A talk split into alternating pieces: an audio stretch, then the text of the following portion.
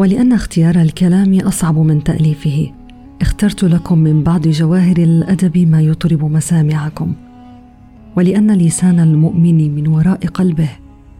وللقلب أسماع حين يتنزل عليه الكلام يصبح عقلا. ولأن القلب هو مأوى الحب ومحور كون الجسد وبداية الطريق وذخيرة الأسرار ومهبط الوحي. فالقلب يدرك ما لا يدركه البصر. ولأن في كل قلب مئذنة.